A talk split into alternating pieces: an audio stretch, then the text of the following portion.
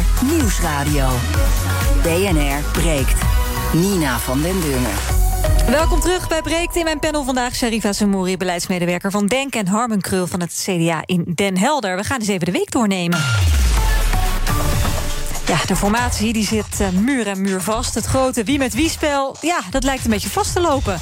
Jesse Klaver van GroenLinks vat de afgelopen week prima samen. Ik denk het wel uh, dat het, het, we zitten in een buitengewoon complexe fase van de formatie. Nou, dat is zo. Jong Oranje dan. Die plaatste zich maandag ten koste van Jong Frankrijk... voor de halve finale van het jeugd-EK. En dat klonk toen zo. Kluivert staat geen buitenspel. Mag dus door. Kluivert. Boadou is ook mee. Kluivert met de bal. Hier is Boadou. Boadou,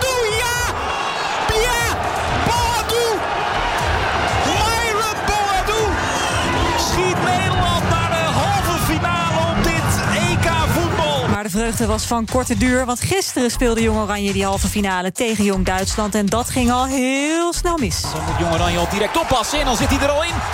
Na 29 seconden komt Duitsland op 1-0. En dan nog meer voetbal, want Koeman die blijft trainer van FC Barcelona. Daar zag het lange tijd niet naar uit. Vanochtend is hem bekend gemaakt dat voorzitter Laporta... die een week geleden nog zei dat hij uh, op zoek ging naar een andere trainer... Uh, dat hij die trainer niet gevonden heeft... en dat uh, Koeman en zijn staf, Schreuder en Larsson... ook komend seizoen gewoon beginnen aan het seizoen. Het was ook de week waarin onze Hollandse trots... zou je het bijna kunnen noemen... het Janssen-vaccin niet meer gaat worden gebruikt... voor de jongere doelgroepen, maar voor sommige sommige groepen kan het nog altijd nuttig zijn. We willen Janssen graag op een verstandige manier in kunnen blijven zetten. Dan niet meer voor algemeen gebruik en voor de leeftijdsgroepen die nog moeten volgen. Maar wel degelijk voor individuele groepen waarbij het voordeel anders uitpakt. Namelijk het voordeel van die ene prik heel veel groter is. Bijvoorbeeld uh, militairen die op missie moeten. Uh, bijvoorbeeld zeevarenden die maar eventjes aan de wal zijn. Dat zei coronaminister De Jonge. En tot slot was er dan nog gisteren het coronadebat. Er werd gespeculeerd op eerder versoepelen. Maar premier Rutte, nou, die ziet dat niet zitten. Wat wij nu in Nederland doen loopt echt wel behoorlijk vooruit op heel veel andere Europese landen. Terwijl wij veel meer uh, besmettelijke mensen in Nederland hebben. En daar was deze meneer kwaad over. De coronacrisis die is voorbij. Waarom krijgen we onze vrijheid dan niet meteen terug? Waarom moeten we dan wachten tot 1 september? Ja, Wilders van die Partij voor de Vrijheid. Dit was uh, de week. Wat een week weer. Laten we eens beginnen met Jansen, want dat zijn wij alle drie, die doelgroep. Ja. Uh, Sherifa, Harmen en ik. Sherifa, um, ja, was jij verbaasd dat nu Jansen ineens uh, uit den boze is voor, uh, voor onze club? Ja, zeker. Want ik denk van, wat is het nou? De ene keer is het nou wel en dan een keer is het weer niet. En ik denk van, juist omdat het, het Janssen-vaccin is een eenmalige prik... geeft die dan aan mensen die in het afgelopen half jaar... al een covid-infectie hebben doorstaan, zoals ik in maart. Mm-hmm. Want ik heb dus dan nog immuuncellen. En dan zal het Janssen-vaccin voor mij een goede boost zijn... en dus een groter effect dan als ik twee vaccins zal nemen. Op die manier blijven de andere vaccins over... voor de mensen die de infectie nog niet hebben doorlopen. Nou, dat is nobel. Harme, hoe kijk jij hier naar? Ja, idem. Ik denk dat iedereen zelf de keuze moet hebben met, met wat hij zich laat vaccineren. Um, aan de andere kant is het zo. Maar dat is administratief echt niet te doen. Hè? Nee, nee ik, ik bedoel meer van als, als er wordt een advies gegeven van nou ja, deze groep is misschien uh, meer kwetsbaar of is groter risico voor Jansen. Um, wil je hem wel nemen?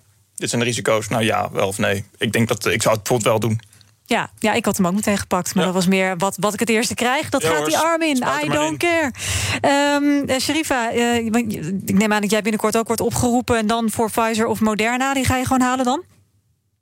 Ja, hetgene dat ik aangeboden krijg, ga ik nemen. Maar zoals ik al eerder zei, ik heb, het, uh, ik heb de infectie al doorlopen. Ja. Dus ik denk in technische vormen, het Janssen-vaccin is beter voor mij. Ja, ja. Ik, heb al, uh, ik, ik, heb al immuunstoffen aangemaakt. Geef me die boost.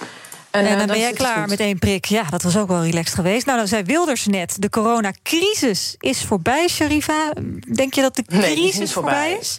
Nee? Nee, absoluut niet. Want we krijgen echt een mega nasleep. Zowel economisch als op, uh, op gezondheidsaspect. De nasleep die we krijgen van alle uitgestelde zorg, gemiste diagnoses. Die rekening die wordt groter. En die is dan terug te herleiden aan de coronapandemie. Dus de crisis die is nog lang niet voorbij. We zitten er midden in, Harm. Ik zie jou ook knikken. Ja, die moet nog beginnen.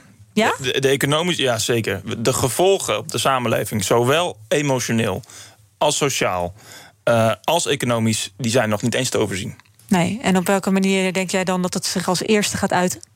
Nou, ik denk dat als straks alle steun gestopt is, dat heel veel ondernemingen tot de conclusie komen dat ze dat uitgestelde belasting, bijvoorbeeld uitgestelde niet kunnen betalen. Dan gaan ze omvallen. Dat denk ik wel. Dus als eerste gaan we het zien in de economie, denk jij, zodra die steunpakketten afgebouwd worden? Ja, dat denk ik ook. En ik denk dat, het, dat er zelfs een moment komt dat de generatie die we nu niet de COVID-generatie moeten noemen, maar het mogelijk wel worden, mhm. ja, dat die ook een gigantische klap hebben gehad in hun ontwikkeling. Ja. We gaan eens eventjes uh, praten over politiek. Want ja, met twee politieke mensen in een panel uh, kunnen we daar natuurlijk ook niet omheen. Um, Mariette Hamer, de informateur, die gaat er voor komende zondag niet uitkomen. Ze zou eigenlijk, hè, was de deadline komende zondag, zou ze een eerste advies neer moeten leggen van het herstelplan en wie dan met wie, wat zou er mogelijk zijn. Ze vraagt om uitstel. Hoe lang is nog niet bekend? Um, Harme, ja, CDA, wij, eigenlijk kijken we allemaal naar het CDA, want Hoekstra doet een beetje moeilijk. Ja, dat weet ik niet. Ik weet niet of hij moeilijk doet. Ik denk dat hij heel duidelijk, duidelijk is geweest. Uh, we hebben een groot verlies geleden. Nou ja, dan is het uh, maar de vraag of het verstandig is om in een regering te zitten. En ja, maar ik wil niet met twee linkse partijen. Nee. Dat wil ik niet. Nee, ja, dat is zijn uh, goed recht. En daar is hij volgens mij heel duidelijk in. Kijk, ik vind uh, ik vind überhaupt die, die druk die er nu op gezet wordt, vind ik echt uh, onnodig. Ja, maar voor, hij zegt, uh, ja, vooruit met de geit zijn zijn woorden. Ja, maar het zijn niet mijn woorden. Nee, maar, wel van, maar wel van CDA. Dus hij, nou, kom op, dan moet je het ook wel even als CDA zelf waarmaken. Nou, weet ik niet. Kijk, we hebben uh, een programma vastgesteld met bepaalde uitgangspunten. En um, we hebben daar keihard op verloren. Punt. Dat heeft ontzettend veel zeer gedaan. Je moet je nu echt afvragen of het dan verstandig is om in zo'n breed palet eh, als, als CDA ehm, de verantwoordelijkheid te nemen, terwijl we gezien hebben de vorige periode dat we er niet voor beloond zijn. Ja, ik denk echt dat je die vraag eerst rustig met jezelf moet afgaan uh, voordat je. Maar dan kijk je dus wel naar wat het, het CDA brengt. En is het op dit moment even niet, of althans ondergeschikt, om voor het landsbelang er nu even in te stappen. Want we hebben een coronacrisis en we moeten aan de bak. Nou ja, ik, dan, dan vind ik ook dat je het CDA een te grote broek geeft op dit moment. Met onze 15 zetels. Ik bedoel, uh, er zijn andere partijen aan zet die ook uh, andere mogelijkheden kunnen aangeven. Het CDA is heel duidelijk geweest. Dit is niet onze voorkeur. Ik denk niet dat wij hier op dit moment in mee kunnen gaan. Hmm. Ja, dat geef je dan zo'n informateur mee. Ja, nee, maar goed, uh, relatief gezien in zetels hebben jullie best een grote broek. met, met, met 15. He, ik bedoel, uh, VVD is iets groter, 34. En dan heb je D66 met 24. Ja. En dan de PVV. Ja, en PVV, dan weten we allemaal hoe die erbij hangen. Dat wordt hem niet. Nee, dat denk ik Dus dan ben je eigenlijk als CDA een soort automatisch, uh, nou bijna gedoemd om in het kabinet te stappen. Ja, maar dat zou je dan ook kunnen zeggen van de ChristenUnie. Als je gewoon zegt van als het CDA nu zegt, waarom? Als het CDA nu zegt, nou, uh, kop ChristenUnie, doe eens mij flauw voor het landsbelang. Dan hebben we een mooie coalitie. Hebben nou, misschien heeft Hoekstra dat ook wel gezegd. Dat zou dat zo iets kunnen? Ja, toch? een beetje onder druk zetten. Ja, ja, dat denk ik wel. Ja, kijk, nee, ik, ik vind überhaupt, dat wil ik wel even gezegd hebben. Um, dat maakt me namelijk wel echt zorgen. Wat we nu zien de afgelopen weken in de politiek niets wijst erop dat er iets aan het veranderen is aan het systeem. Wat we allemaal wilden, die andere bestuurscultuur. Wat, wat, er geroepen is iedereen weer vergeten. Echt, ik vind, het, ik vind het zorgelijk. Want er zit een hele nieuwe generatie. Als ik aan mijn vrienden moet uitleggen wat er nu gebeurt, ik kan het niet. Nee. Ik kan het niet. Dit, is toch niet dit, dit gaat toch nergens meer over. Ja, dan gaan we een rondje doen. En die gaan dan bij iemand aan tafel zitten. En die gaan dan tinderen. Gaan ze zeggen wie ze wel of niet leuk vinden. Gaan ze er weer naar buiten. En dat duurt weer langer. Mensen hebben gestemd. Doen dat één keer per vier jaar en willen dan gewoon dat het geregeld wordt. Ja. Echt waar. We zijn precies hetzelfde circus aan het doorlopen dan dat we altijd hebben gedaan. En die uitspraken van, van Mark Rutte, het moet anders, andere bestuurscultuur. Niets wijst erop dat deze periode die verandering gaat zijn. En dat vind ik echt heel jammer. Ja, ja. Sherifa? Ja, weet je, het land vraagt eigenlijk een daadkrachtige leiding. En als we dus dan kijken naar de leider die we hebben, dat is uh, demissionair uh, premier Rutte met alle schandalen die in de afgelopen maanden zijn ontstaan, lijkt het mij heel erg moeilijk om dus een coalitie te vormen zolang Rutte ja, premier wil zijn en worden en alsnog da, uh, zich daarvoor opdraagt. En dat kan Rutte niet meer. Rutte die kan nu niet, geen geloofwaardige premier meer zijn. Dus daarom denk ik ook van, ja, daarom lopen al die formaties steeds stuk. Hmm. En, en, en, en, vraagt de huidige formateur om om meer tijd. Want ja. je moet puzzelen met, met wat je hebt. Maar er is een groot puzzelstuk die dus nu een, een, een struikelblok vormt. En dat is uh, demissionair premier Maar jij ziet dus ook, net als Harmen, dat er eigenlijk niks verandert. Dat de poppetjes nog steeds op deze manier aan elkaar, uh, om elkaar heen zitten te draaien en te, te, te, te wurmen. Um... Ja, dus als we het gaan hebben over nieuwe bestuurscultuur, dan denk ik van kijk, het volk heeft gesproken. De, Mm. de, stemmen die zijn geteld en dit zijn de zetels, klaar, daar moeten we het mee doen. Maar dan moet er dus de verandering komen en die flexibiliteit dus vanuit de partijen zelf. We gaan uh, zo nog even praten over uh, wat de next steps zouden kunnen zijn. Maar eerst. BNR breekt. Gaan we naar Thomas van Zel van BNR Zaken doen. Thomas, om 12 uur is het jouw beurt. Wat zit er in Zaken doen vandaag? Nou ja, het is een lunchprogramma. En in dat kader leek het me aardig om een keer Trix van der Vleuten uit te nodigen. Zij is de marketingdirecteur van KFC in Noord-Europa. De enige Nederlander die daar in de directie zit. En het zijn natuurlijk belangrijke dagen ook voor KFC. Want de restaurants mogen weer open. Tegelijkertijd speelt er natuurlijk al een hele tijd een vraagstuk over de vleesconsumptie. De landbouwproblematiek. En misschien dat dat ook wel KFC zal raken. Dus daar gaat het over. Neemt ze wel een bucket mee met kip?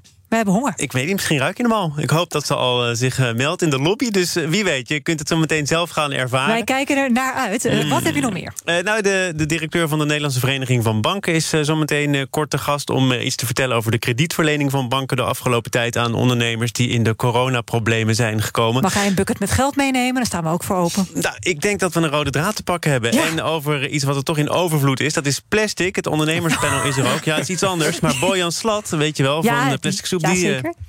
Die levert zich uit om het negatief te formuleren aan Coca-Cola. Om het positief te formuleren. Ze gaan samenwerken. En dat is ah. natuurlijk altijd toch een vraag als ondernemer. Ja, hoe ga je nou om met uh, op papier je grootste vijand als die zich meldt voor een samenwerking? Dus Bojan neemt de, de cola mee, dus dan zijn wij hier compleet. Single-used plastic, hè, om het eventjes uh, correct uit te drukken. Hoop ik dan maar. Uh, dat en meer zo meteen in BNR Zaken doen. Mooi, veel plezier ermee. BNR breekt.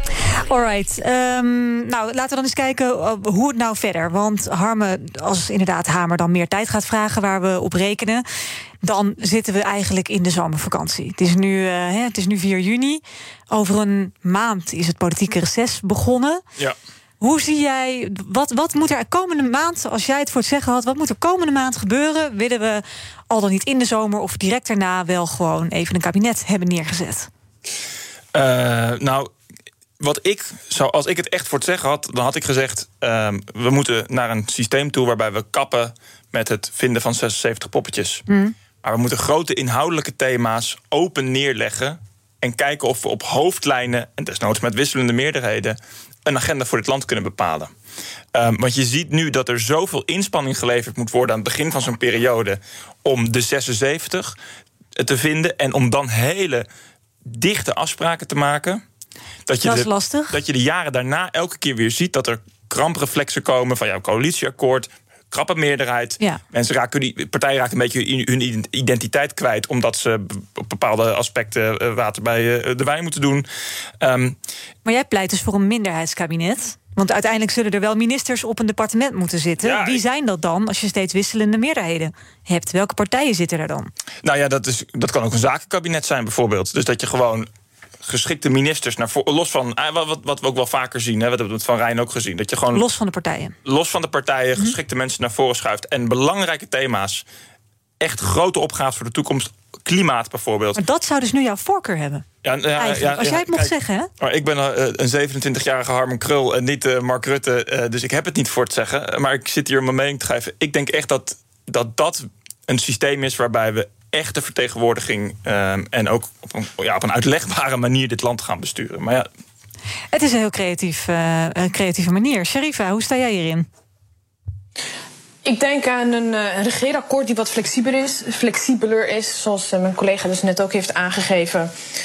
dat je niet alles ja, waterdicht hoeft te maken, maar een regeerakkoord die dus ook kan meebewegen met de veranderingen die we meemaken in onze samenleving. We hebben dus nu gezien dat we hadden een regeerakkoord, we hadden een regering, op een gegeven moment kwam de coronacrisis. En dan moet je dus dingen gaan omgooien en dan moet je dus een, een pragmatisch beleid gaan hebben in plaats van super strikt je gaan houden aan, aan een regeerakkoord. Mm-hmm. Daarnaast is het ook zo dat uh, Farid Azarkan, uh, onze partijleider, die heeft bijvoorbeeld, die noemde het de zeven dwergencoalitie. En zij noemde hij D66, CDA, PvdA, GroenLinks, SP en de ChristenUnie als mogelijke coalitiepartijen. Maar ja, uh, en dan eentje dan zonder de VVD. een keertje niet de grootste partij in de regering. Ja, ja, ja. En eh, denk jij, eh, als jij gewoon vanuit jou kijkt, is dat werkbaar?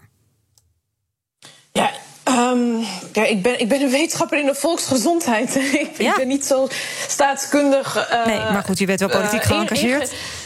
Ja, dat wel. En ik ben heel pragmatisch eigenlijk in mijn denken. Ik denk van, we moeten doen wat, wat de burger gaat dienen... en niet wat de politieke partij of hun carrières en, en, en, en de stoelendans gaat, gaat dienen voor. Zodat mensen lekker van staatssecretaris naar minister gaan... of van de ene post naar de andere gaan hoppen. Ja. En daarom duurt het ook allemaal zo lang. Terwijl we, er is een heel land wat bestuurd moet worden. We moeten niet denken, dat is ook een fout die we maken... we denken in, in, in vierjaarstermijn. We denken ja. van, regeer, van de regeerakkoord tot regeerakkoord... van verkiezing tot verkiezingen. Terwijl ik denk, nee mensen, jullie moeten nu wat gaan opstellen... wat ons in de toekomst gaat dienen. Want je oogst wat je zaait. En als we nu alleen maar aan short-term notice gaan zitten denken... Dan, dan schiet het niet op. En dan, weet je, dan kun je elke informateur gaan instellen die je wil... al komt die, pluk je hem uit de maan.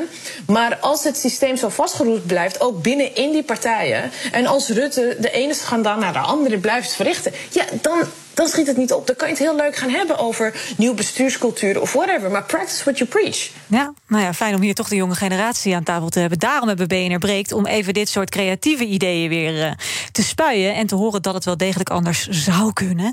We gaan het nog even hebben over een nieuwe initiatiefwet vanuit de Tweede Kamer. Komt vanuit D66 voor een verbod op homogenezing. Want um, ja, er was al een paar jaar geleden sprake van dat dit gefixt zou worden door het kabinet. Die hebben nu gezegd van nou, we gaan dit toch even afwachten... want we willen eerst meer onderzoek. Want ja, je hebt ook een vrijheid van keuze of je naar een psycholoog of een psychiater gaat. Dus kun je dan echt een psychiater verbieden om een bepaalde homogenezingstherapie aan te bieden?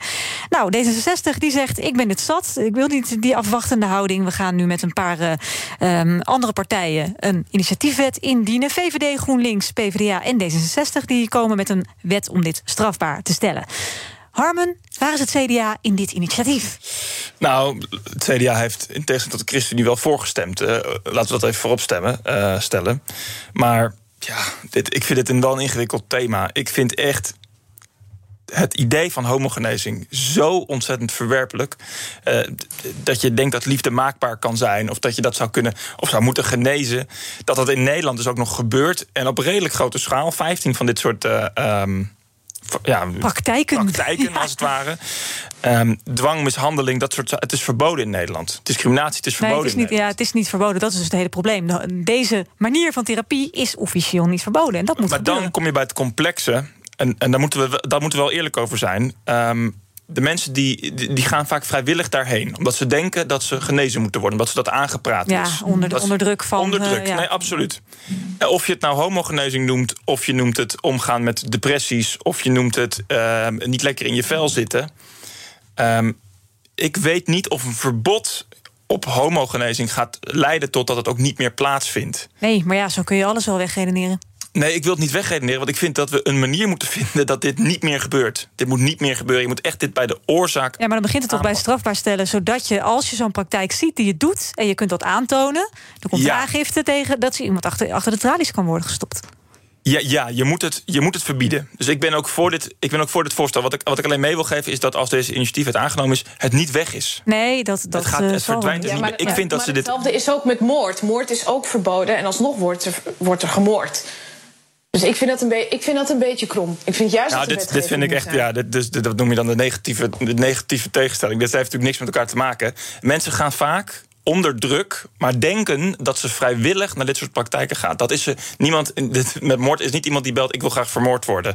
Uh, dat, dat werkt niet zo. Nee, iemand maar heeft mensen... vrijheid van wat jij zegt, hulp zoeken of hulp vragen. Ja. Ook al is het onder druk van een omgeving tot stand en de, gekomen. En de schrijnende ja. verhalen die je leest van mensen die hier ervaring mee hebben, die zeggen ook: ik ging daar echt heen omdat ik ervan overtuigd was dat, dit, dat ik dit moest doen. Ja. En, en daarna gebeurt er iets verschrikkelijks. En komen ze tot, gelukkig tot de conclusie dat dit natuurlijk niet deugt. Maar, ah, ook niet allemaal waarschijnlijk. Maar inderdaad, ook, uh, dat, dat hoop je dan maar. Allemaal. En Sherifa, um, uh, Denk, kan die, kan, is dat iets voor Denk om mee te doen aan dit initiatiefvoorstel? Nou, wij zijn sowieso voorstander van het initiatiefvoorstel. Ook alle moties die werden ingediend en verzoeken over het strafbaar maken van uh, homogenezing hebben we ook altijd heel progressief voorgestemd. Um, ik weet niet zo uit mijn hoofd, dan moet ik er even na dubbelchecken of Denk heeft meegewerkt aan het initiatiefvoorstel. Ze staan er in elk geval in het persbericht niet bij, maar uh, ja, nee, hoe dat dan weer achter de schermen gaat, weet ik niet. Exact. Uh, maar wat ik wel weet is dat als er gestemd wordt, dat Denk uh, voorstemt om homogenezing uh, te verbieden. Want het, het, is, kijk, als iemand kampt met zijn geaardheid, iemand die kampt met iets waar hij mee te maken heeft. Want het is, je, je komt uit de kast, je, je zit ergens mee, je weet niet hoe je daar goed mee moet omgaan. Uh, daarvoor kun je ook stel je kampt heel erg daarmee met je seksualiteit. Maar dat, dat kan ook dus uh, heteroseksuele overkomen. Je kampt met je seksualiteit. Dan kun je dus ja, bijvoorbeeld met je gaan praten. Ja. ja. Weet je, dan kun je gaan praten met je huisarts. En dan vervolgens van, weet je, dan krijg je dus dan therapie. Maar wat wel gewoon volgens de wet en de regelgeving is in Nederland. En volgens de protocollen die bijvoorbeeld waar psychologen en artsen mee werken. Maar uh, je, er werd net gezegd van er zijn iets van 15 centra of zo in Nederland. Of uh, nou ja, inderdaad, plekken die we kennen. inderdaad waar het wordt aangeboden. Ja, dat is bekend. Maar, dit, ja, maar je hebt ook heel veel underground. Ja, precies. En je hebt ook heel veel in het buitenland. Je hebt ook heel veel in het buitenland. Dus we moeten ervoor waken. Net zoals we bijvoorbeeld ervoor waken dat uh, meisjesbesnijdenis verboden is in Nederland. Moeten we er ook voor waken dat het bijvoorbeeld niet wordt uitbesteed in het buitenland. Dat men bijvoorbeeld naar het buitenland gaat om dat soort therapieën of wat dan ook te nemen. Want er is geen enkel vorm van bewijs dat het goed is. Het brengt alleen maar schade. En hetgeen wat schade oplevert en mensen dus dan pijn doet. Als de regering daar wat aan kan doen, dan is zo een verbod tegen, homogenezing, uh, tegen homogenezing een goed startpunt vanuit de overheid. Van dit is wat wij ervoor doen. Er gaat natuurlijk heel veel underground gebeuren, nog steeds. Ja. Of misschien uh. wordt het uitbesteed in het buitenland. Maar daar moeten we dus tegen vechten. En daarvoor hebben we ook zo'n initiatiefwet nodig. Ik hoor dat jullie allebei voor een verbod zijn, in elk geval. Op allebei je eigen manieren geïnterpreteerd. Dat lijkt me een perfect startpunt en ook een perfect eindpunt van deze BNR breekt. Want we zitten alweer bijna tegen 12 uur. Dus we gaan buckets met kip uh, soldaat maken. Ja, Althans, ik. Buckets met geld. En Harme, die hier in de studio zijn. Sharifa, uh, veel dank en veel plezier. Ook al is het een workation daar in Spanje. Dank voor jouw bijdrage, Sharifa Zemouri, fractiemedewerker van DENK. En hier dus Harme Krul, fractieleider van het CDA in Den Helder. Maandag is Iwan er weer met BNR Breekt. Ik wens je een heel fijn weekend. Bij BNR ben je altijd als eerste op de hoogte van het laatste nieuws. Luister dagelijks live via internet. Jelle Maasbach. Wesley Weert. We zijn er voor je met het leukste, opvallendste, maar natuurlijk ook het belangrijkste nieuws. Tijdens de presentatie van die halfjaarcijfers toen die beurskoers in elkaar kukkelde. BNR Beurs. Voor de slimme belegger. Blijf scherp en mis niets.